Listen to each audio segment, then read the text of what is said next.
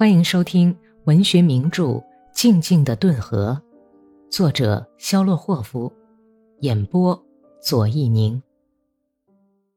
第二百四十二集。暴动的消息像滚滚的洪水，从顿河对岸，从顿河上游，从四面八方传来。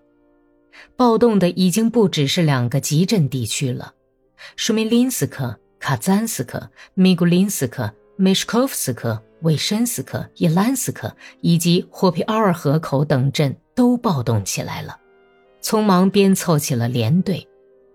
卡尔金斯克、布科夫斯克和克拉斯诺库特斯克等市镇也都明显的倒向暴动一方。暴动的烈火已经有向毗邻的梅德韦吉河口和霍皮奥尔斯克地区扩展开去的危险。布坎诺夫斯克。斯拉谢夫斯克和费多谢耶夫斯克等镇已经动荡不安，靠近韦申斯克的阿里克谢耶夫斯克镇属的许多村庄也都骚动起来。韦申斯克是这一地区的首府，成了暴动的中心。经过长时间的争论和商谈以后，决定保留原先的政权形式。一些特别受人尊敬的。多数是年轻的哥萨克被选进了区执行委员会，炮兵部队机关的一个文官达尼洛夫当选为主席，在各市镇和村庄里也都建立了苏维埃，而且更令人不解的是，在日常生活中竟保留了曾经被当作骂人的“同志”这个称呼，制定了一些蛊惑性的口号，拥护苏维埃政权。反对公社、枪毙和抢劫。正是为了这个缘故，所以暴动者的皮帽子上戴的并不是一条白带或白箍，而是两条红白箍交叉起来的十字。二十八岁的年轻少尉库季诺夫·帕维尔取代索亚洛夫任叛军联合部队司令。他曾经获得过全部四级乔治十字章，是个能说会道的聪明人。但是个意志非常薄弱的人，在这暴风骤雨的时代来领导一个动乱的地区，他怎么能胜任呢？但是哥萨克们都喜欢他性格直爽，为人和气。然而最主要的还是因为库奇诺夫扎根于广大的哥萨克群众之中，没有一般从普通哥萨克爬上去的那种傲慢、自命不凡的军官常摆的臭架子。他总是穿得很朴素，披散着剪成圆形的头发，有点驼背，说话很快。他那张长鼻子的瘦脸，很像个平凡无奇的农民。又选出萨夫诺夫伊利亚上尉当参谋长，选他只是因为这个小伙子胆子很小，但是却写得一手好字，很有文化。在选举大会上，人们就是这么议论他的。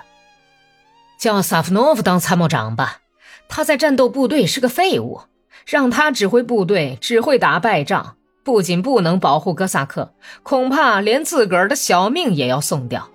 叫他当兵，就像叫茨岗人当神父一样，更是不行。身材矮小、脑袋圆滚的萨夫诺夫听到这种评价，非常高兴，胡子尖发白的黄胡子上浮出了微笑。求之不得地接受了参谋长的使命，但是库季诺夫和萨夫诺夫只赋予那些自行其事的独立连队采取的行动以官方的形式，对统一指挥他们感到束手无策，而且要他们来调动如此庞杂的一支部队，适应这种瞬息万变的复杂情况，确实也力不从心。红军第四后阿穆尔骑兵团和加入到这个团的霍皮奥尔河口镇、伊兰斯克镇以及韦申斯克镇的部分布尔什维克，且战且走，穿过许多村庄，进入伊兰斯克镇境内，在草原上行进，沿顿河向西运动。三月五日，一个哥萨克带着求援信飞马来到达达村，伊兰斯克人请求速发援兵。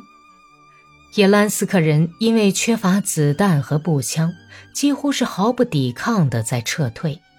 后阿穆尔团的队伍用雨点般的机枪扫射，来回敬野兰斯克人稀疏可怜的枪声，还有两连炮兵在轰击。情况紧急，不可能再等待区上的命令，于是毕德罗·麦利霍夫决定率领自己的两个连出发。毕德洛同时还负责指挥临近几个村的另外四个连队。清晨。他率领着哥萨克在山岗上布阵，照例是先发生了前哨战，接着战斗就打响了。在这个愁云密布的冬日，在离达达村八俄里远的红峡谷边，就是那年冬天格里高利和娜塔莉亚一同在那里耕过地，格里高利第一次对妻子承认他不爱她的地方。各骑兵连在几条深沟边的雪地上下了马，列成散兵线。看守马匹的哥萨克把马都牵到隐蔽的地方。坡下，红军列成三道散兵线，从一片低凹广阔盆地里攻了上来。白茫茫的凹地上布满了黑点似的人影，有许多车辆向散兵赶来，骑兵闪烁其间。敌人还在两俄里之外，所以哥萨克们都在不慌不忙地准备迎战。毕德罗骑着自己那匹膘肥体壮、略微有些冒汗气的马，从已经散开的那几个伊兰斯克连跑到格里高利面前来。他的样子很高兴，很精神。弟兄们，大家要节约子弹啊！等我下命令时再开枪。格里高利。把你那半个连向左移开一百五十杀绳，动作要快。看守马匹的人不要聚在一起。他又下了几个最后的命令，就拿出望远镜来。他们好像是在马特维耶夫山岗上配备了一个炮兵连吧？我早就注意到了，肉眼都可以看见。格里高利从毕多勒手里接过望远镜，仔细观察了一番。在顶部被风吹拨成圆形的山岗后面，有黑黢黢的车辆和渺小的人影在闪动。被骑兵们开玩笑地称为“爬行兵”的达达村的步兵，毫不理会不准聚堆的严厉命令，还是一堆一伙的在分子弹、抽烟、开玩笑。霍利斯托尼亚戴着哥萨克皮帽的脑袋，比那些矮个子的哥萨克高出一头，在那里闪晃。他因为马被牵走了，所以被编到步兵里了。可以看到潘特莱普洛科菲耶维奇的三耳皮帽的红顶。步兵中大多是老头子和小青年。右面离一片没有砍的向日葵约一俄里半的地方，是叶兰斯克人的阵地。